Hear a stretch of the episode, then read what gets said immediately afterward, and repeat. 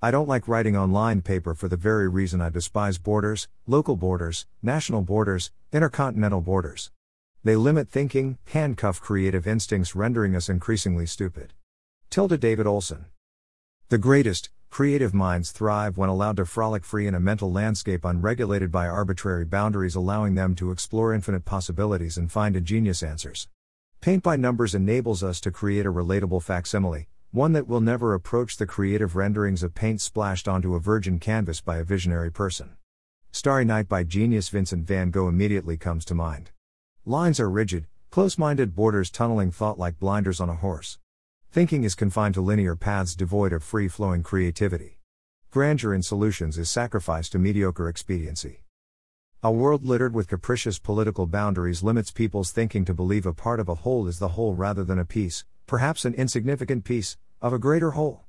If all we see of an elephant is its leg, we could easily conceive the beast is a tree requiring only water and sunlight to thrive.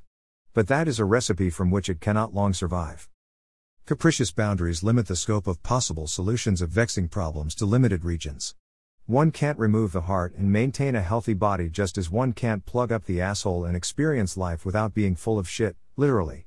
Thinking we can solve America's problems by isolating our solutions to our national borders is not only a failure of imagination, it's a dismal inability to understand the entire world as inextricably interconnected. It's a perspective ignoring the impact on the world stage. At some point, the shit will back up into our brains, rendering us not only full of smelly goo but permanently stupid as well.